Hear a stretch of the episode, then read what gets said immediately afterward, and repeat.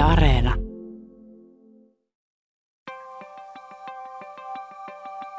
Nää nyt on näitä. Ellen olisi hienotunteinen, sanoisin, että painukaa nyt ihmeessä vittuun siitä. Te kaikki, jotka osaatte pysytellä elossa. Puuhastella juurevasti. Sienestää talven varalle. Sillä välin kun minä palellun elävältä kaikessa tässä valossa.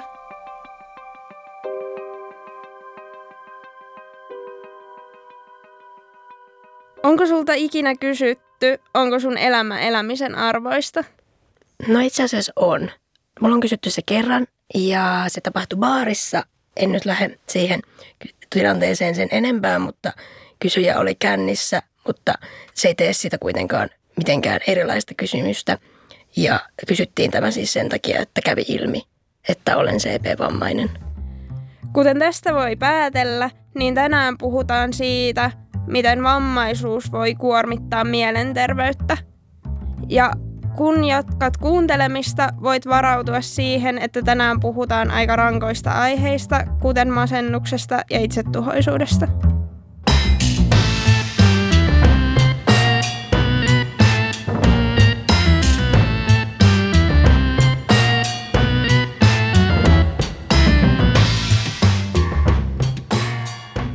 Ohjelma, jota kuuntelet, on Vammaiskultti, jossa puhutaan elämästä ja vammaisuudesta, mutta ei pelkästään vamma edellä. Ja studiossa tänään on Juliana Brandt. Mä oon Tampereella asuva aktivisti, intersektionaalinen feministi ja labornoilija. Mulla on lisäksi synnynnäinen CP-vamma.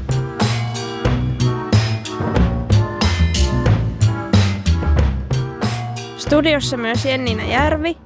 Mä oon turkulaistunut runoilija, jota kiinnostaa elämässä eniten se, mikä ihmisessä on kaikkein haavoittuvinta. Ja mä oon myös synnynnäisesti CP-vammainen.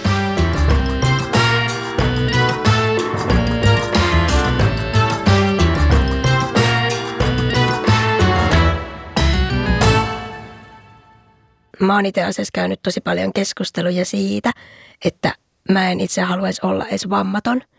Ja usein ihmiset on siis tätä kysynyt olettaen, että totta kai mä haluaisin mun vamman pois ja mä olisin halunnut syntyä niin sanotusti terveenä. Mutta nämä on just niitä mielenkiintoisia kohtia, missä tulee nimenomaan näkyväksi se asia, että ajatellaan, että vammattomuus ja vammaton keho on paras tapa elää ja olla. Joo, siis joo, mä voin niinku todellakin niinku samaistua siihen kokemukseen, että jatkuvasti tulee niitä tilanteita, että ihmiset antaa ymmärtää, että sussa on jotain ei-toivottavaa. Ja sitten se menee tosi hankalaksi siinä vaiheessa, että kun sä haluaisit tavallaan niin kuin väittää vastaan, että et no ei tietenkään ja että kaikki on tosi mahtavaa ja näin, mutta sitten samaan aikaan se, että jos mäkin vaikka rasitun liikaa tai kävelen liian kauan, niin kyllähän mun niinku kroppaan alkaa sattua, niin en mä voi siinä vaiheessa jotenkin rehellisesti olla, että hei, tämähän on ihan mahtavaa, että muun sattuu. Tai että mä oon viimeksi tänään vetänyt junalaiturilla lipat ja ollut sillä, että no hajosko mitään, no ei onneksi. Mutta että sitten se niinku just se ristiriita siitä, että jos se sun keho jollain tapaa myös todentaa niitä ei-toivottavia elementtejä, niin missä kohtaa sä sit oot tätä keskustelua, kun se on helposti niin mustavalkoista? Mulla ainakin se on sillä lailla, että se kipu, mitä mä koen, mä oon esimerkiksi tänään ollut aika kipeä, ja se jotenkin muistuttaa mua siitä, että ai niin Julle, Julle, sä oot vammainen, sulla on CP-vamma. Koska mä välillä kun mä teen kauheasti kaikkea mun arjessa ja viipotan ja meen, niin mä saatan jotenkin hassulla tavalla unohtaa sen, vaikka se on mulle tärkeä identiteetin osa. Mutta sitten koska yhtäkkiä se kipu onkin mus joinain päivinä, kun mä nousen, tai se on jo silloin, kun mun on vaike nousta sängystä, niin sitten se tekee mulle muistutuksen siitä, että ai niin joo, että tämä on mun juttu. Vaikka se on välillä ihan tosi syvällä. No sepä just, että kun esimerkiksi me istutaan tässä studiossa, niin en mä jotenkin ajattele, mm. että uu, tässä mä olen mun vammaisessa kehossa. Mutta sitten samaan aikaan se, että kun mä nousen tästä tuolilta, niin eihän mä sitten niinku pääse tästä edes ylös tai ainakaan eteenpäin ilman, että mä otan noin mun kepit tosta ja sitten mä niinku muistan, että et niin, että en mä voi vaan tästä lähteä suoraan viipottamaan, kun varsinkin hyvän keskustelun flowssa, niin mä tiedätkö mm. jotenkin oikeasti voisin olla sillä, että no niin, että, että juostaanko tohon suuntaan, että nyt on niinku huikea meininki ja sit sä tajut, että sun pitää kuitenkin pysähtyä ottamaan ne niinku kepit siitä. Tavallaan, että mun mieli liikkuu joskus siellä kehon sisällä tavallaan enemmän kuin mihin mun keho sit lopulta oikeasti kykenee ja sit se mun keho tökkää todellisuuteen, kun joutuu toteamaan, että aa, niin kaikki mun mielikuvat siitä, miten mä haluaisin tehdä asiat, niin ei vaan toteudu. Mm, ja voin, voin samaistua tuohon. Ja sitten ylipäätään siihen, niin kuin, että miten se kipu vaikuttaa siihen minäkuvaan ja mielialaan. Ja miten tavallaan mä jotenkin, koska mulla mun CP-vamma erityisesti paikantuu mun oikeeseen jalkaan, niin mulla tulee tosi näkyväksi se, että mut mun vasen jalka pystyy kävellä tälleen, mutta sitten aina mun oikea jalka ei ikinä pystykään. Ja se, miten se on niinku ristiriidassa sen kanssa, mutta täällähän mä vaan meen ja viipotan. Ja sitten silti kokee niitä liikeratavääristymiä niin sanotusti. Ja tuossa sä muuten itse asiassa tulit ehkä nostaneeksi yhden semmoisen asian siitä kehokokemuksesta, mitä niin kuin vammattomilla ei välttämättä ole, hmm. koska ei ole sellaisia niin kuin kehon sisäisiä toimintaeroja välttämättä noin radikaalisti, niin mä, tai siis enhän mä voi tietenkään tietää, mutta jotenkin mä oletan helposti, että semmoiset ihmiset, jotka kävelee tuolla niin kuin ilman apuvälineitä tai muuten vaan jotenkin ikään kuin automatisoidummin, niin ne ei niin kuin välttämättä ajattele niiden vasenta ja oikeata jalkaa mm. erikseen. Mutta sitten kun itse joutuu tavallaan usein tekemään myös semmoista niin kuin kehopalapeliä. Sanotaan vaikka, että että mä kävelen jotkut portaat ja sitten mä jäänkin jotenkin huonosti siihen askelmalle ja sitten joku on sillä että siirrä tota jalkaa. Sitten mä en sillä, sillä niin, mutta kun en mä voi tavallaan siirtää tota jalkaa, mun pitäisi oikeasti ensin siirtää niin kuin tota toista jalkaa, koska niin kuin mun liikeradat on semmoiset, että mä en pysty kääntämään tota jalkaa noin paljon kuin mun pitäisi kääntää, että mä pystyisin siirtämään sitä tästä, että, että voisit sä nyt tyyli siirtää tota mun jalkaa, että me päästäisiin tästä pois. Ja sitten niinku, että sit se väistämättä jotenkin luo jonkinlaista palapelimaisuutta siihen omaan mm. kehokokemukseen. Yle Puhe. Vammaiskultti yksi semmoinen tosi iso asia, mitä mä haluan nostaa ja mikä mulle liittyy vahvasti mun mielenterveyteen ja mun olemiseen, on laaja hahmotushäiriö. Se on mulla tullut jotenkin semmoisena niin kuin CP-vamman liitännäissairautena tai oireena. Ja siitä mun mielestä ei ole mitään virallista diagnoosia, mutta mä silti haluan nostaa sen esille, koska siitä puhutaan aivan liian vähän. Meillä molemmilla on laaja hahmotushäiriö. Tai mä en tiedä, onko sulla Jenni laaja, mutta mulla ainakin on. No siis, mehän, mehän ollaan molemmat seisty siellä sillä Ollaankohan me nyt samassa paikassa? Mä oon tässä Rn kohdalla. Missähän, missähän sä mahdat olla? Koska, koska siinä just se, että keskeinen elementti on se, että ei hahmota etäisyyksiä ja tavallaan siinä mielessä sitä tilaa niin kuin sillai, kolmiulotteisesti, niin sitten on niinku todella vaikea niinku paikantaa itseään mm. ja, ja sitten niinku se, että... Joo, nimenomaan toi paikannus. Ja sitten hahmotushäiriö on siis erilaisia, mutta, mutta ainakin itsellä se on liittynyt sekä etäisyyksiin että sijainteihin, mutta myös matikkaan. Mutta isoimpia sellaisia mielenterveydellisiä säröjä ja mun minäpystyvyyttä vaurioittavia kokemuksia on ihan siis vaikka se, että mä oon lentänyt aika paljon – mutta lentokentät on mulle maailman kauhean asia.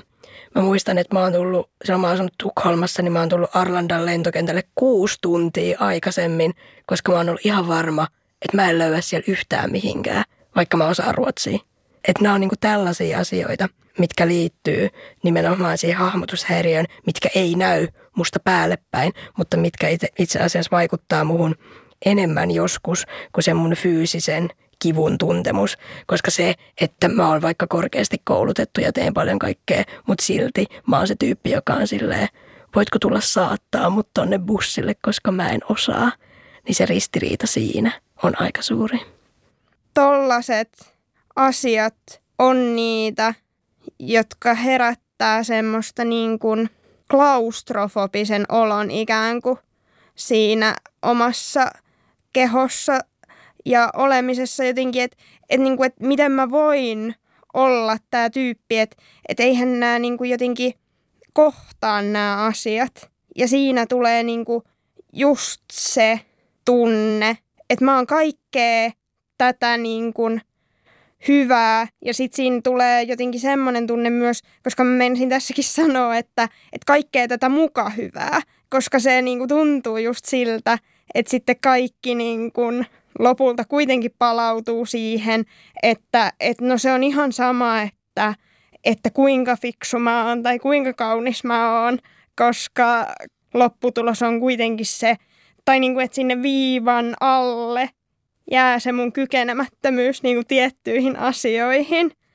Se on oikeasti ihan todella hurjaa, että kuinka niin kuin pitkälle elämässään on niin kuin mennyt niin kuin kapinoidessaan sitä kykenemättömyyden kokemusta tai toisaalta niin kuin osoittaakseen sitä, että kyllä mä pystyn. Että kuinka paljon on niin kuin vaatinut itseltään pysyäkseen perässä ja ollakseen yhtä hyvä.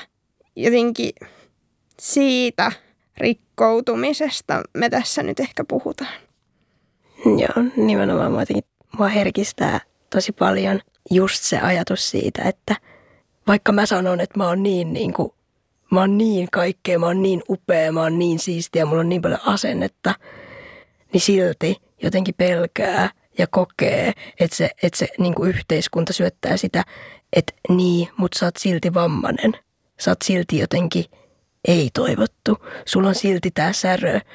Niin tavallaan just se, just se vaikeus siinä, että, että tietää, että niin kuin ihmiset oikeasti tykkää musta ja hyväksyy mut, mutta silti miten sisäistetty se, se vammaisviha ja jotenkin se semmoinen tuska on, niin on ihan jotain todella suurta.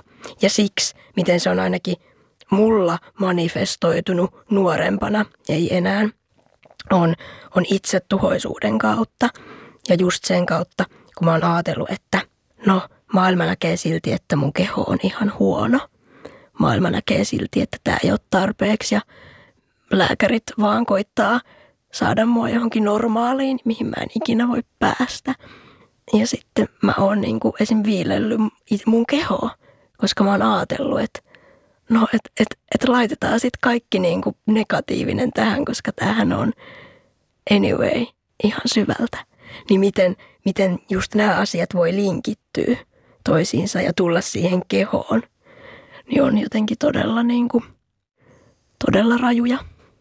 Onnekseen tähän, tähän niin kuin voi todeta just sen, että, että noi on kuitenkin jossain vuosien takana noin niin kuin tunteet ja mielentilat ja hetket, että kun nyt meistä ei kumpikaan ole enää vuosiin ollut itsetuhonen. Joo, nimenomaan tota haluan korostaa, että, että tällä hetkellä mun omista tuho hommeista on pian jo kymmenen vuotta ja on siitä tosi ylpeä ja näin. Ja jotenkin se, että mä koen, että mä oon tekemässä itteni kanssa sellaista rakastettavuuden vallankumousta, että vitsi, että et sano muut mitä tahansa, niin mä oon niin kuin vaan tosi fierce.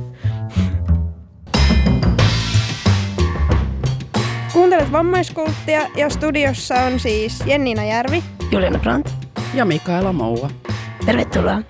Kiitos. Mikaela, sä työskentelet ylitarkastajana yhdenvertaisuusvaltuutetulla, eli minkä parissa sä teet, teet töitä just nyt? Mä tosiaan on siellä ylitarkastajana ja mä, meillähän on ö, aika laaja mandaatti yhdenvertaisuusvaltuutetulla, että mitä kaikkea me siellä tehdään. Mutta mun, mun siihen tota, työnkuvaan kuuluu pitkälti niin kuin yhdenvertaisuuden edistämistyö Eli mä parhaillaan, tota, mulla on työn alla semmoinen selvitys, kyselyselvitys afrikkalaistaustaisten kokemasta syrjinnästä, jossa fokusoidaan etenkin työelämässä ja koulumaailmassa tapahtuvaan syrjintään. Okei, okay, tosi mielenkiintoista. Joo, me ajateltiin, että me haluttaisiin just sut vieraaksi, koska meidän näkökulman mukaan niin kun kaikissa vähemmistöön kuuluvien kokemuksissa, mitenkään tietenkään väheksymättä niin kuin yksilöllisiä kokemuksia, mutta et kaikki niin kuin pohjimmiltaan palautuu siihen, että, että se kokemus niin kuin pelkistyy – semmoisen toiseuden kokemukseen ja siihen, että tuntuu siltä, että on aina pakko lunastaa paikkansa. Joten siksi sä olet täällä tänään, koska me haluttiin sitten erilaista vähemmistönäkökulmaa, mikä meillä itsellämme on. Ja ylipäätään niin kuin rikastaa keskustelua moninaisuudesta. Joo. Joo, mä oon sitä mieltä, että tota, tämä on äärettömän tärkeää, että eri marginalisoituihin ryhmiin kuuluvat ihmiset – eri aktivistiryhmät tietyllä tavalla keskustelee, niin että et semmoinen dialogi syntyisi niin kun heidän välillä siitä syystä, että ne mekanismit, joita, joita mm. käytetään just niin kun meidän toiseuttamiseen tai siihen, kuten hyvin tuossa sanoit, siihen, että paikkansa lunastamiseen, ne mekanismit, mitä, mitä tota, yhteiskunnassa käytetään, on kuitenkin tosi niin kuin samanlaiset, niin kuin tosi vastaavanlaiset niin kuin eri marginalisoituja ryhmiä kohtaan. Ja tuosta nyt, kun tänään ollaan puhumassa tästä niin kuin myös niin kuin rasismista, että niin kuin vammaisuudesta, niin minua kiinnostaa ihan tämä termikeskustelu. Että, että mä haluaisin kysyä niin kuin sulta, että, että mit, minkälaista termiä tänään olisi hyvä niin kuin käyttää, että, että puhutaanko niin kuin rodullistetuista vai ei-valkoisista vai mustista tai millä tavalla tänään puhutaan? Se vähän riippuu, mistä me puhutaan. Hmm. Mulle noi kaikki termit henkilökohtaisesti on – sellaisia, joihin mä pystyn identifioimaan. Mm. Mutta se riippuu vähän siitä, että puhutaanko me rodullistamisesta, joka on niin kuin prosessi. Se ei ole mun mielestä niin, niinkään semmoinen niin kuin identiteetin termi, vaan se on mm. enemmänkin prosessi, jo, tai mä, mä, mä kuvailen sitä aina sillä tavalla, että rodullistaminen on se, miten ruskeat ja mustat ihmiset niin kuin nähdään mm. ulkoapäin tietyllä tavalla ja minkälaisia tota, piirteitä heihin liitetään, minkälaisia stereotypioita heihin liitetään, oletuksia ja niin edelleen. Et tietyllä tavalla se, se, millä tavalla mä rodullistamista kuvaan, niin enemmänkin ehkä semmoisena prosessina. Mm-hmm. Mutta sitten tota, ei-valkoinen kuva on mun mielestä taas hyvin nimenomaan sitä, että mm, ei, ei valtaväestöön kuuluvaa, ehkä vastaa englanninkielistä POC eli People of Color-termiä.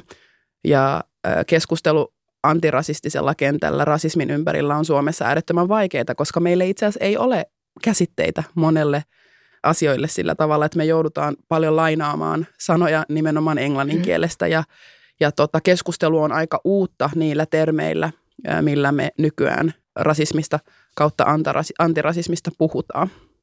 Joo, siis ehdottomasti just toi termien moninaisuus on niinku haastavaa ja siksi just niinku halusikin kysyä, että, mit, että minkälainen, että vallitseeko konsensus ja, ja jos niin millainen. Ja sitten just kun itse on tottunut käyttää rodullistettu sanaa, niin, mutta sitten myös se, että se on, koen välillä, että se on aika akateeminen Kyllä. sana, niin siksi oli hyvä, että sä sitten äsken selitit sen auki, että, että mitä sillä tarkoitetaan. Joo, mä pyrin aina, jos mä käytän sitä, niin selittämään sen auki, koska Joo me ei pystytä käymään järkevää keskustelua, jos me ei tavallaan puhuta samoista asioista ja tota, sen takia pyrin aina avaamaan nämä termit.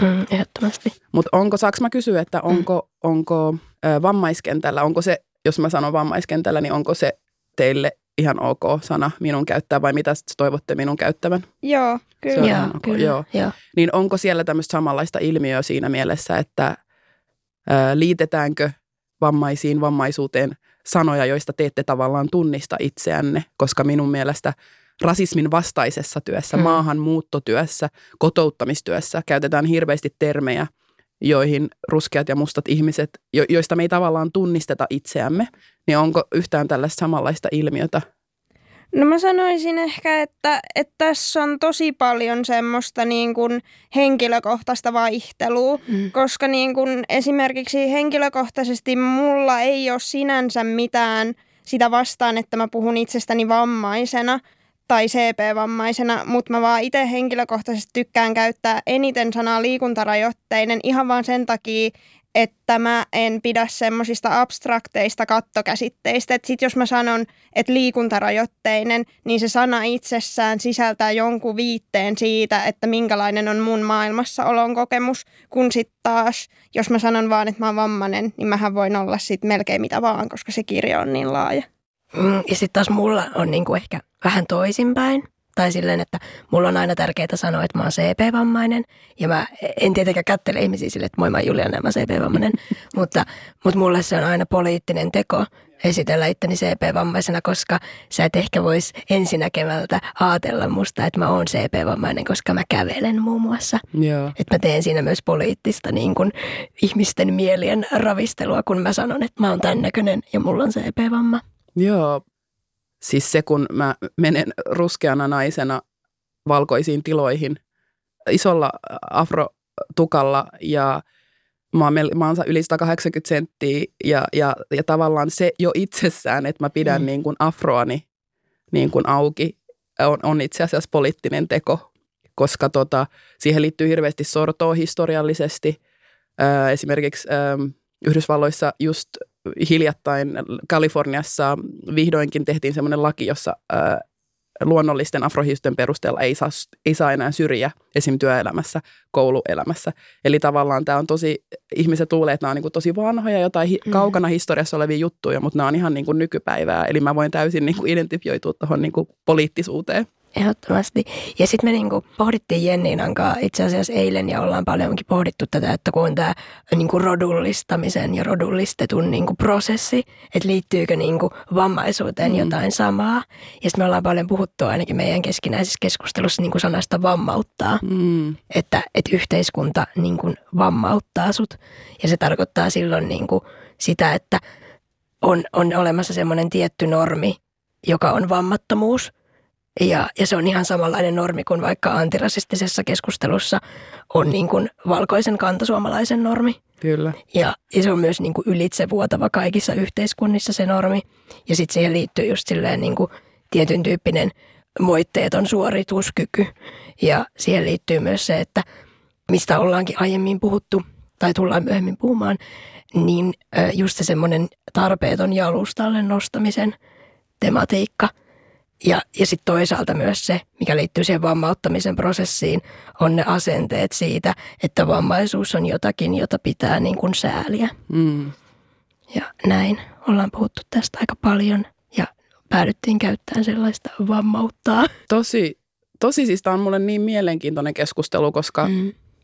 tämä me, on niin, kuin niin paljon yhtäläisyyksiä antirasistisella kentällä tai antirasistisessa aktivismissa. Hmm. Me puhutaan hirveästi samantyyppisistä asioista, käyttäen vain eri termejä, hmm. mutta ihan samoilla mekanismeilla tietyllä tavalla. Tavallaan esimerkiksi maahanmuuttajaistaminen on se, mitä ruskeille ja mustille ihmisille Suomessa tehdään. Tämä on semmoisen tutkijan kuin Tuuli Kurki.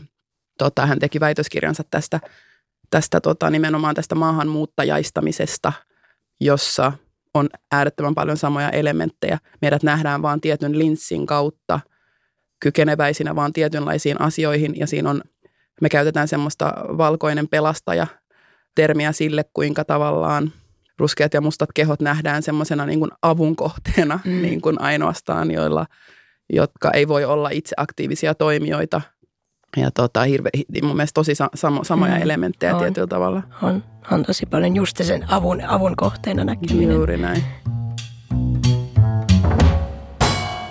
Kuuntelet Yle Puhetta. Tämä on vammaiskultti. Sä oot Mikaela ratkaisukeskeinen lyhytterapeutti, joka on erikoistunut sellaisiin asiakkaisiin, joilla on kokemuksia rasismista – niin mitä mieltä sä oot siitä, että mikä merkitys sillä on, jos terapeutti vaikka kuuluu samaan vähemmistöön mm. kuin asiakas? Mä sanoisin, että sillä voi olla valtava merkitys. Mm. To- toki mun mielestä vielä enemmän merkitystä on sillä, että on terapeutti, joka ymmärtää ylipäänsä valta-asetelmista, normeista, yhteiskunnallisista ilmiöistä, ymmärtää mitä on rasismi, ymmärtää mitä on syrjintä. Eli toki mä, kun mä oon siis jonkun verran puhunut siitä just, että tota, mulle kun tulee rodullistettuja ruskeita asiakkaita, niin ja mä olen itse tietyllä tavalla vertainen. Mä en ole mm. ainoastaan asiantuntija siinä tilanteessa, vaan mä olen yhtä aikaa vertainen. Niin se, mitä se mun kokemuksen mukaan tekee, on se, että me päästään suoraan siihen, siihen asiaan tietyllä tavalla, että, että mun asiakkaan ei tarvitse selittää mulle esimerkiksi, mitä joku rasistiset eleet ja katseet tarkoittaa. Mä en, se ei mun mielestä ole yhtään vainoharhasta. Mä tiedän tasan tarkkaan, mitä tarkoitetaan, kun su, sua etnisesti vaikka profiloidaan, kun sä meet johonkin, tota, johonkin liikkeeseen. Nyt yhtäkkiä sinne ilmestyy vartijat. Ja, ja mä ymmärrän tiettyjä oman kokemuksen kautta tiettyjä asioita, joita minulle ei tarvitse, mulle ei tarvitse tietyllä tavalla selittää, niin kuin, miltä rasismi näyttäytyy Suomessa, koska mä olen itse myös kokenut niitä asioita, vaan me päästään suoraan siihen niin kuin tavallaan mielenterveys, niihin asioihin tavallaan siinä terapeuttisuhteessa. Että siinä, siinä mielessä, mm, koska sitten mä oon kuullut kokemuksia mun asiakkailta, joilla on saattanut olla valkoinen terapeutti, jolla just ei ole ehkä ymmärrystä tietyistä asioista, että se on voinut mennä siihen, että joko vähätellään niitä rasismikokemuksia tai sitten terapeutti on ollut niin järkyttynyt, että yhtäkkiä minä apua hakeneena joudunkin lohduttamaan mun valkoista terapeuttia, koska hän on niin järkyttynyt, että miten Suomi voikin olla niin rasistinen ja syrjivä maa, miten, että mä en ole koskaan nähnyt, mä en ole koskaan kokenut. No niin, tavallaan, että tiedätkö että, tota, mm. että nämä on ne mun, mun kokemukset, mutta en toki sano, että eikö voisi myös ö, valkoinen terapeutti olla niin kuin ihan yhtä tietyllä tavalla, niin kuin tavalla, että jos on vain ymmärrystä näistä tietyistä asioista, joita tässä mainitsin ehkä se vaatii sit siltä niin kuin kantaväestön kulmalta henkilöltä niin kuin enemmän osaamista ja pureutumista ja niin kuin jotenkin semmoista teoreettista taustatietoa. Ehdottomasti. Että se tavallaan ottaa sillä lailla kiinni jotenkin sitä Kyllä. tunnetta ja kokemusta, mitä ei voi saada. Kyllä, juuri näin. Mulla on myös tuohon itse asiassa samanlaisia kokemuksia. Mulla on itse psykoterapeutti, joka käyttää siis sähköpyörätuolia liikkumiseen. Ja tämä on ensimmäinen kerta, kun mulla on myös niin kuin toimintakyvyltään ei-normatiivinen henkilö mun terapeuttina, niin, niin voin itse jotenkin samaistua tuohon, mitä sanoit, että heti voidaan mennä jotenkin siihen mielenterveyteen. Mm. Ja siihen, niin kuin, että no mistä täällä ollaan puhumassa. Ja se on tosi vapauttavaa, mm. kun mun ei tarvitse selittää niin kuin mikroaggressioita tai sitä, että musta tuntuu, että kaikki katsoo mua, kun mä kävelen. Tai jotain muuta, niin se on ollut niin kuin hirveän voimauttavaa, että voi jonkunkaan käsitellä sitä omaa vammaiskuvaansa ja sitten se toinen niin kuin tietää sen tyyliin puolesta sanasta melkein, että mitä se tarkoittaa. Juuri näin. No tässäkin on tullut esille just tämä, niin kuin, miten se tavallaan se vähemmistöön kuuluminen, se ei itsessään aiheuta varmastikaan mielenterveydellisiä ongelmia, vaan nimenomaan se niin kuin yhteiskunnan rakenteet ja se normatiivisuus ja, ja se kaikki, mikä siellä koneistossa jyllää. Niin millaisen muistijäljen sä koet, Mikaela, että tuommoinen niin toistuva, toistuva syrjintä voi jättää yksilöön? Mm. Tota, mä oon alkanut ehkä viimeisen, ehkä pari, pari vuotta on pyrkinyt tuomaan tätä, tämä, tätä tematiikkaa yhteiskunnalliseen keskusteluun nimenomaan niin kuin rasismin ja syrjinnän vaikutuksista mielenterveyteen. Siitä ei Suomesta hirveästi ole käyty niin kuin julkista keskustelua. Ja toki mä olen sitä keskustelua niin kuin vienyt eteenpäin niin kuin sillä tavalla rasismipainotteisesti ö, henkilökohtaisista syistä myöskin. Mutta sama asia pätee niin kuin, kaikkeen ö, identiteettiin perustuvaan syrjintään. Tässä mietin niin kuin yhdenvertaisuuslain syrjintäperusteita, joista yksi on terveydentila, yksi on vammaisuus ja niin edelleen, niin, ja alkuperä, niin tota, koska ne on – joka ikinen kerta, kun sä koet rasismia tai syrjintää, transfobiaa, homofobiaa, mitä ikinä, niin se on trauma. Oli kyse miten pienestä mikro, quote unquote, pienestä mikroaggressiosta äh, ihan niin kuin sanalliseen häirintään, väkivaltaiseen syrjintään, rasismiin asti, niin joka ikinen niistä on trauma. Ja se nyt on ihan niin kuin tavallaan maalaisjärkeä, että kun traumat kasautuu ja kun ne alkaa meillä tosi aikaisin, öm, ne alkaa siis ihan lapsena. Ne, alkaa jo, ne kokemukset on jo ennen kuin me muistetaan meidän ensimmäinen kokemus. Ja tota, me saatetaan kertoa meidän vanhemmalle. Meidän vanhempi saattaa vähätellä sitä kokemusta tai se saattaa reagoida niin vahvasti, että me ruvetaan yhtäkkiä suojelemaan aikuisia meidän ympärillä siitä meidän todellisuudesta. Öö, mäkin tosi aikaisin jotenkin tajusin sen, että okei, no mä en voi mun äitille kertoa, koska se on sille liian rankka juttu, minkälaista se mun todellisuus on. Ja toinen asia oli, että mä halusin, että mulla oli joku paikka mun harrastuksen lisäksi, jossa mä sain vaan olla mä, jossa me ei tarvinnut puhua mun ruskeudesta tai mun rasismikokemuksista. Mä sain vaan olla minä, ärsyttävä teini, mikä mä sitten olinkin, niin mä halusin vaan paikan myös, missä olla mä. Mutta joka tapauksessa, joka ikinen kokemus on trauma ja se on ihan niin kuin maalaisjärki, että kun traumat kasautuu, jos sulla ei ole ter- niin kuin hyviä tapoja käsitellä niitä sun traumakokemuksia, niin ne alkaa aiheuttaa pikkuhiljaa niin kuin mielen, mielenterveyshaasteita. Ne voi olla ihan niin kuin, äh, ahdistuksesta masennukseen, ne voi olla niin kuin tällaisia niin kuin sekä henkisiä että, että, että, että tota fyysisiä, ihan niin kuin verenpaineen noususta – saattaa alkaa vaikuttaa siitä, minkälaisia valintoja me tehdään. Uskallanko mä mennä tietyn kellonajan jälkeen vaikka julkisiin kulkuvälineisiin kun mä, viikonloppuna, kun mä tiedän, että siellä saattaa olla päihtyneitä ihmisiä.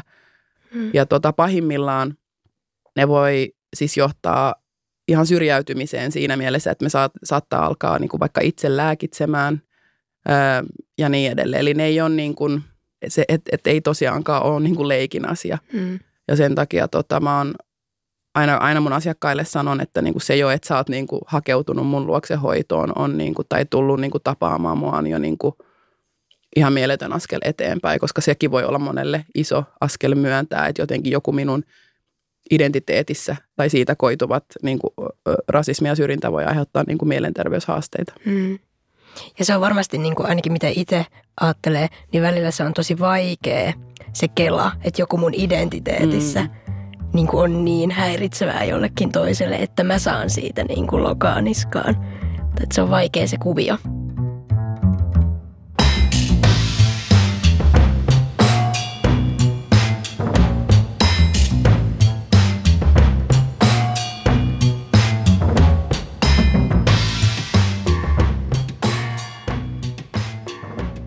No nyt kun ollaan puhuttu just ö, vammaisuudesta ja ylipäätään mielenterveyspalveluista, niin ihan niin kuin sun Mikaela näkökulma siitä, että, että miten sun mielestä niin kuin mielenterveyspalveluissa niin kuin vammaisia ihmisiä pitäisi kohdata?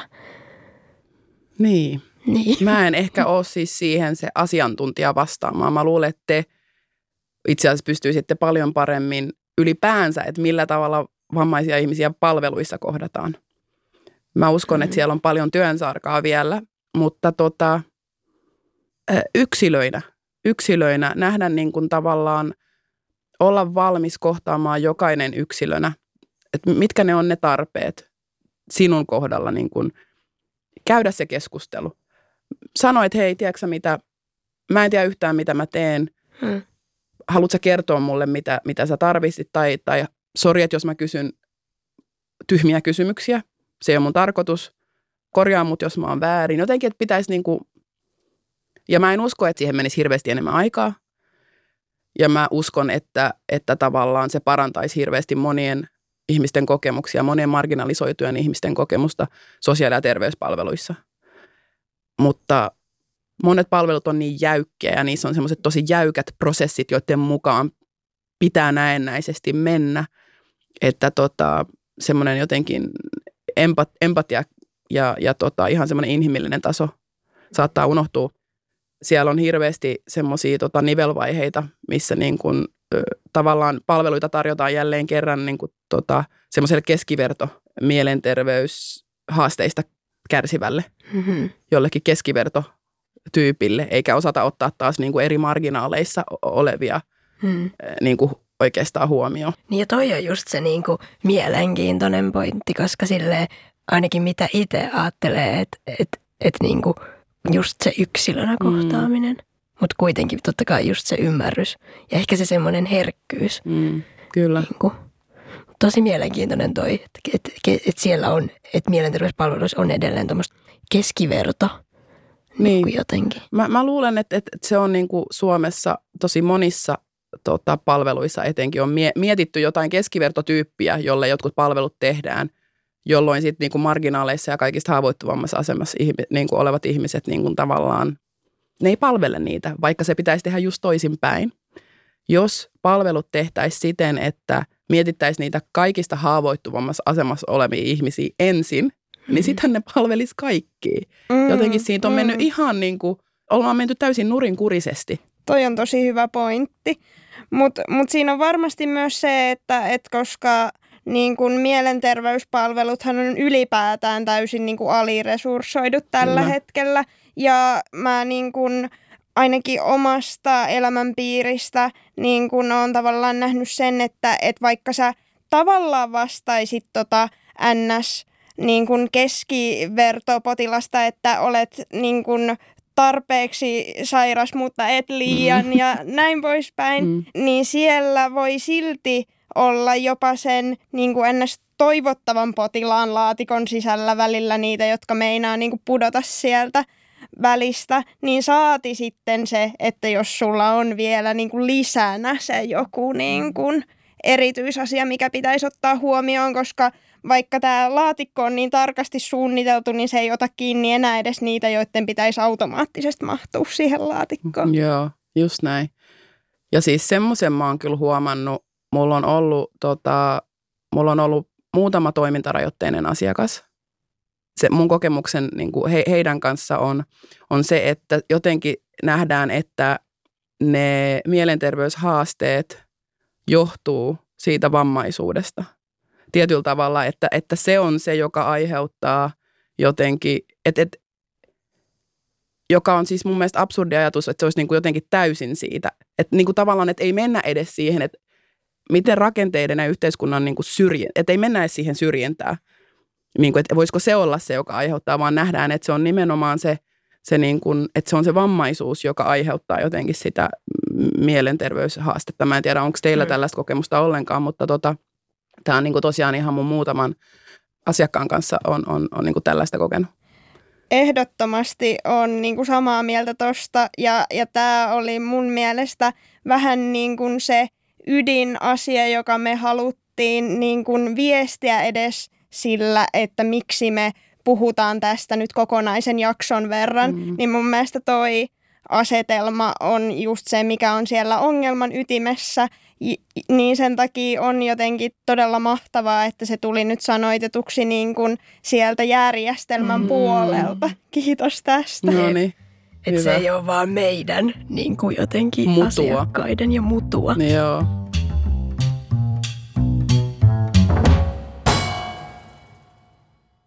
Sitten ähm, meillä on ollut tapana kysyä niin kuin vammaisilta vierailta tämmöinen niin kuin vammaisbarometri, että kuinka vammaiseksi koet itsesi tällä hetkellä. Mutta koska tässä nousi nyt tämä niin kuin tavallaan rakenteiden vammauttavuus niin kuin vähemmistöön kuuluvan kohdalla, niin kuinka vammautetuksi olet kokenut itsesi suomalaisessa yhteiskunnassa, Mikaela? Öö, mä sanoisin, että ehkä semmoinen – seiskapuol.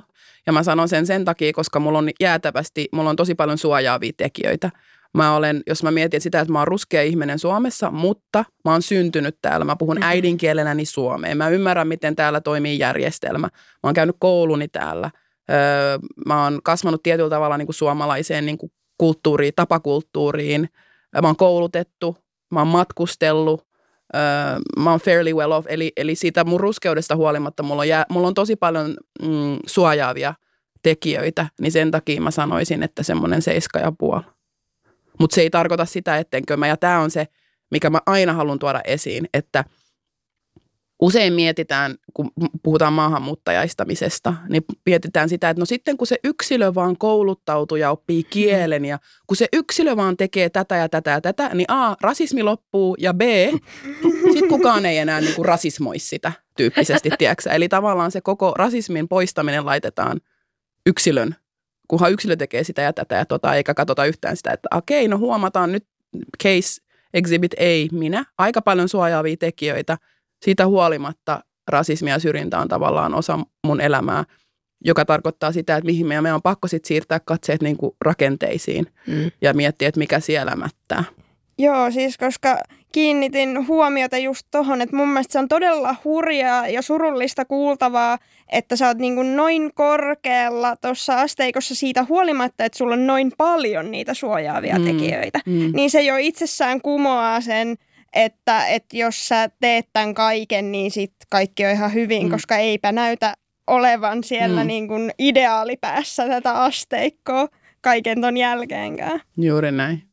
Kiitos. Ei kun ihan kiitos sikana. teille. Tämä oli ihan siis mullekin niin, niin kuin, oh, mä en halua käyttää sanaa niin kuin educational tai opettavaista, mutta mutta tämä oli, koska mä, mm. niin kuin, tämä on, tekee tosi hyvää ihmiselle tavallaan taju, että niin kuin, aina on opittavaa ja, ja tota, että se on hirveän tärkeää, tota, että niin kuin, ikinä ei ole valmis, tiedätkö Ja mm. tavallaan, jos oikeasti haluaa sille aidosti olla niin kuin intersektionaalinen, niin pitää niin kuin, oppia muustakin kuin vaan siitä omasta antirasistisesta bubblista. Tiedätkö niin kuin, että, kiitos tosi paljon, kun kutsuitte. Mutta. Kiitos. Voidaan varmasti allekirjoittaa molemmat tämä, että oli erittäin antoisa Joo. keskustelu. Joo. Kiitos paljon. Joo, kiitos paljon. Kiitos.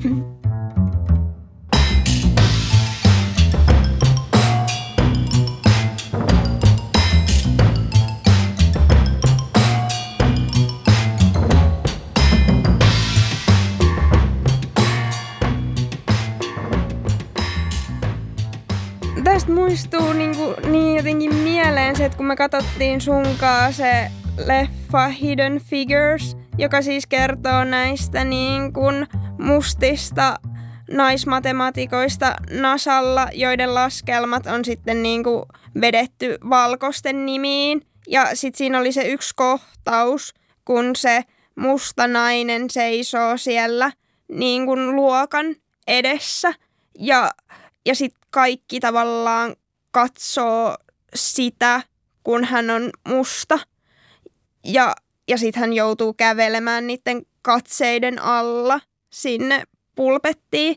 Ja, ja se oli niinku semmoinen kohtaus, joka tuntui mulla tuolla jossain niinku todella syvästi. Mä löysin siihen jonkun semmoisen alitajuisen yhteyden, että se vaan niinku aukesi tavallaan mun kehossa, että et mäkin, mäkin on tuntenut noin.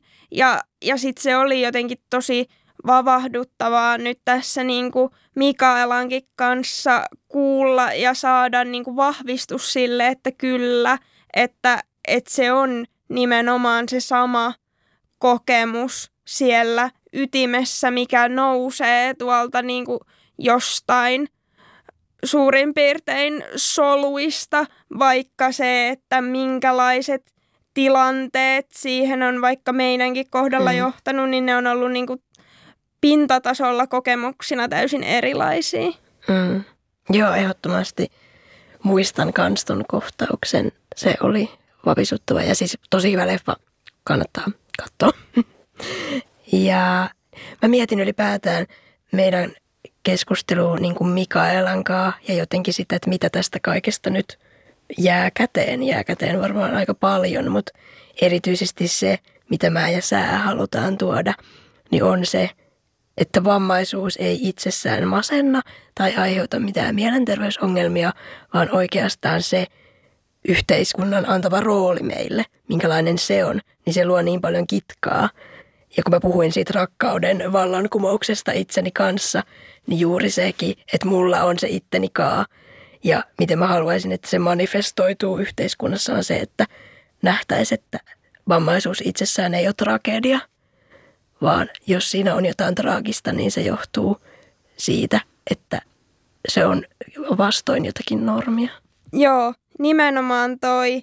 Ja sen takia oli mun mielestä todella niin kuin – tärkeää kuulla se myös sellaisen ihmisen suusta, joka on tavallaan siellä niin kuin järjestelmän puolella myös töissä, niin kuin, että hän vahvistaa just sitä, että niin, että tämä tämä niin kuin on näin, että, että sitä ei vaan niin kuin ihmiset aina ymmärrä ja näe ja pysty just niin kuin erottamaan sitä, että ei se mitä sä oot, että se ei ole jotenkin se, mikä sua lannistaa, vaan se, että, että minkälaisen olon ihmiset luo sulle koko ajan, että mitä sulla on oikeus ajatella itsestäsi hmm. vammaisena tai mustana tai mitä tahansa, niin, niin että se eikä se identiteetti itsessään, koska ei, ei mulla olisi mitään, tai no en nyt voi sanoa tietty, että mitään ongelmaa, mutta se, että ei mua harmittaisi läheskään niin paljon niin kuin kaatuilla tuolla tai olla pystymättä johonkin asiaan, ellei se tuntuisi niin äärimmäisen latautuneelta niin kuin suhteessa siihen, että mitä mulla on sitten oikeus ajatella itsestäni sen jälkeen, että sitä rakkauden vallankumousta, mitä me ollaan tässä yhteistuumin yhdessä ja kumpikin tahollamme tehty, niin varjostaa just se ajatus siitä, että kuitenkin joutuu aina vähän niin kuin ylimääräisesti puolustamaan, että joo, että mä voin todellakin tehdä näin, vaikka mussa on tämä joku yksi ominaisuus, että mä voin ottaa sen ominaisuuden mukaan siihen juttuun. Mm. Mä voin olla sillä hashtag celebrating cerebral palsy. Todellakin. Ja just se, että me voidaan, ja me ollaan, me ollaan niitä älykkäitä ihmisiä, vaikka me ei tiedetäkään just vaikka sitä, että 200 metriä vasemmalle, että paljon se on se matka, niin se ei silti vie meiltä pois sitä kokemusta, että me ollaan niin kuin arvokkaita.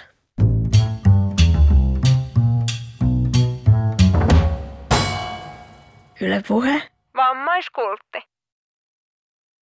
Ja nyt seuraa viikon klassikkolause. Ja viikon klassikkolause tai tilanne on siis, on siis niitä tilanteita, mitä mä ja Jenniina erityisesti ollaan kuultu. Usein tällaisia niin kuin vammattomilta tulevia lausahduksia, jotka sinällänsä ei tarkoita mitään huonoa, mutta joista me löydetään paljon jotakin keskusteltavaa, ehkä vähän huvittuneestikin. Joo, no tossa kun aiemmin Mikaelan kanssa puhuttiin siitä, että miten vammaisia pitäisi kohdata mielenterveyshuollossa, niin mä voisin nyt nostaa tässä yhden kohtaamisen, joka ei ehkä mennyt ihan nappiin. Joskus muutama vuosi takaperin mun avohoidon työntekijä totesi, että että mitähän sun kanssa tekis, kun sulle ei voi sanoa vaan, että no meppä metsää juoksemaan joka kerta, kun ahdistaa. Silloin jäin kyllä niin kuin oikeastaan täysin sanattomaksi siinä tilanteessa, mutta ehkä näin jälkikäteen voisin todeta, että mm, mulla on ollut myös sellaisia ihmisiä elämässäni, jotka pystyy sitä ää, juoksemista ahdistushallinnan keinona toteuttamaan, eikä sekään ole aina päättynyt kauhean hyvin, että ehkä tuossa pohjimmaisessa vinkissä oli vielä vähän hiomista. Joo, mä sanoisin kyllä kans, että pientä hienosäätöä voisi tehdä.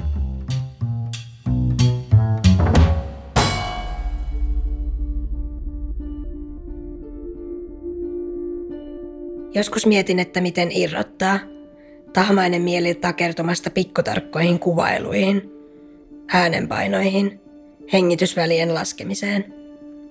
Luovuttaminen ei silti käy mielessä, ei huomenna eikä toissapäivänä. Joskus mietin, miten luottaa siihen, mitä ei aina näe. Huomaanko mä auringon nousevan vielä huomennakin? Menikö se mailleen ollenkaan? Miten irrottaa se, josta on koko elämänsä pitänyt kiinni? Jonka ympärille kiertää identiteettensä rippeitä, keräilen auringonsäteiltä poluiltaan sumuisilta.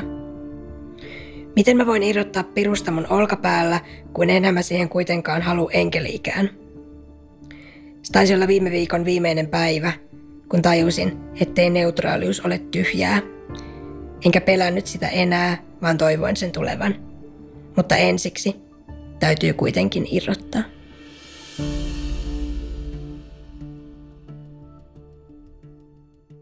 Me ollaan Julianna pyydetty yleisöltä kysymyksiä ja niitä saa muuten edelleen lähettää.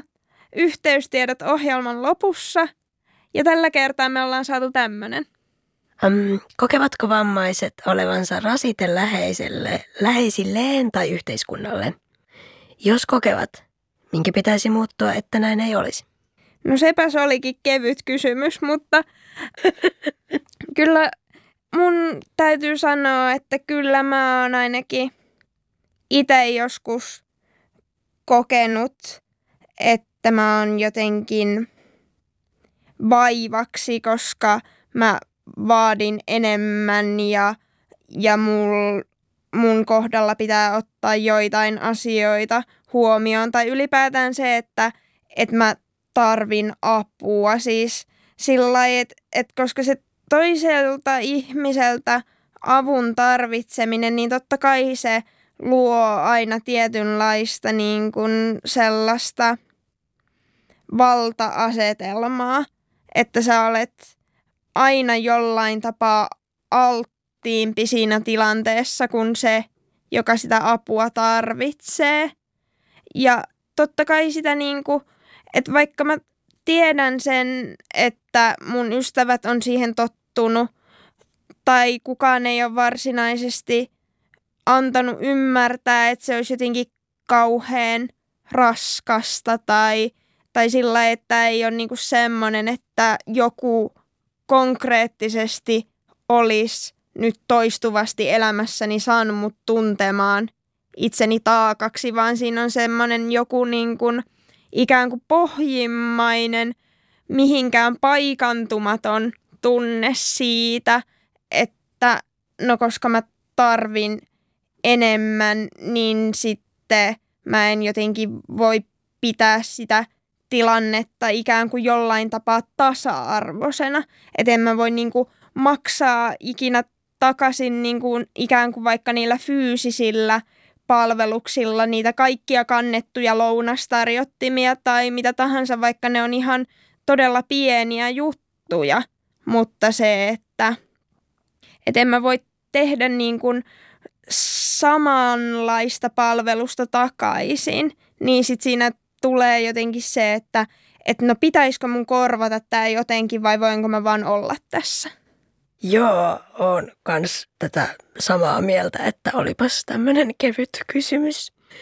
Just toi, niin kuin, että toisaalta mun mielestä rasitukseen ja tähän liittyy tavallaan se, että ihan kuin vammaisille ihmisille annettaisiin semmoisia vapaa-matkustajan passeja jotenkin siitä, että no hei, sun ei tarvi edes korvaa tätä mulle mitenkään. Että mähän teen tämän sulle, koska tarvii tehdä. Mä näen siinä tällaisen ajatuskulun. Ja, ja se myös vähän ärsyttää mua. Mä oon pohtinut tätä paljon ja se on ehkä semmoinen mua jotenkin eniten itkettävä asia. Aatella, että jokin mussa olisi rasite.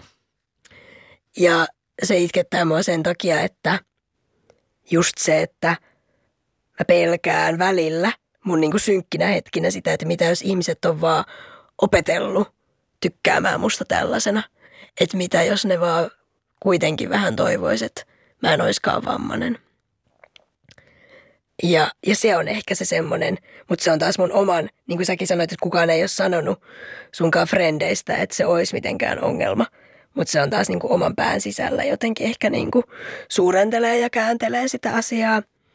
Mutta sille yleisesti, kun tässä on vielä tämä yhteiskunta niin kuin isona osana, niin palaan aina rakenteisiin ja palaan siihen, että mun mielestä se, miten mä toimin, ei rasita yhteiskuntaa, vaan yhteiskunta ei ole tottunut ottamaan vastaan mun kaltaista toimijuuden tapaa, joka ei ole vähäisempi, vaan se on erilainen ja yhtä hyvä, niin, niin tämä luo sitä rasitetta. Tai siis tämä luo mulle sellaista sisäistä rasitetta, kun se pitäisi luoda yhteiskunnalle rasitetta, että miksi et sä voit toimia meille kaikille. Nimenomaan.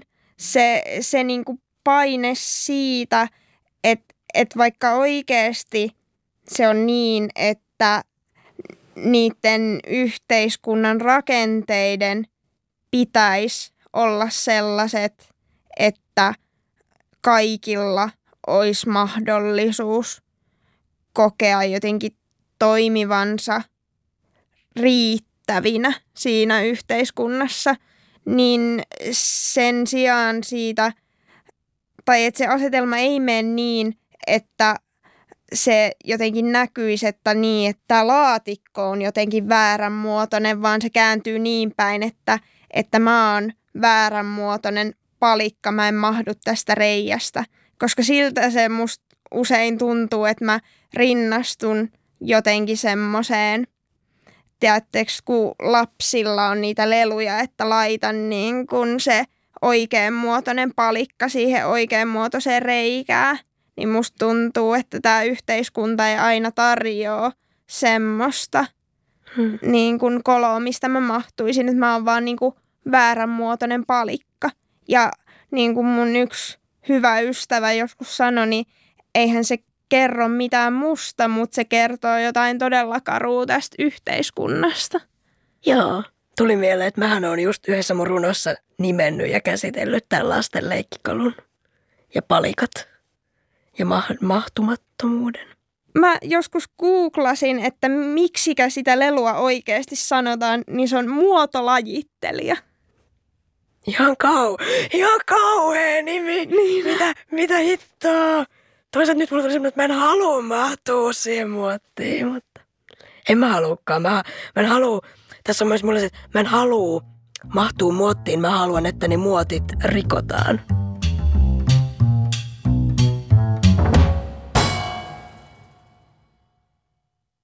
Ja jos sinua kiinnostaa kuulla enemmän vielä vammaisuudesta ja ei-valkoisena elämisestä, niin kannattaa todellakin ottaa meidän somevinkkinä seurantaan Ruby Allegra Instagramista. Ruby on tällainen aktivisti, joka tekee paljon taidetta ja Rubin taiteessa näkyy vammaisaiheet tosi laajasti. Hän kuvaa siellä erilaisia ihmisiä, keillä on erilaisia toimintakykyjä ja tekee niistä sellaisia postereita. Ja Rubi puhuu lisäksi tosi paljon mielenterveydestä yhteydessä siihen, että hän esimerkiksi itse käyttää sähköpyörätuolia.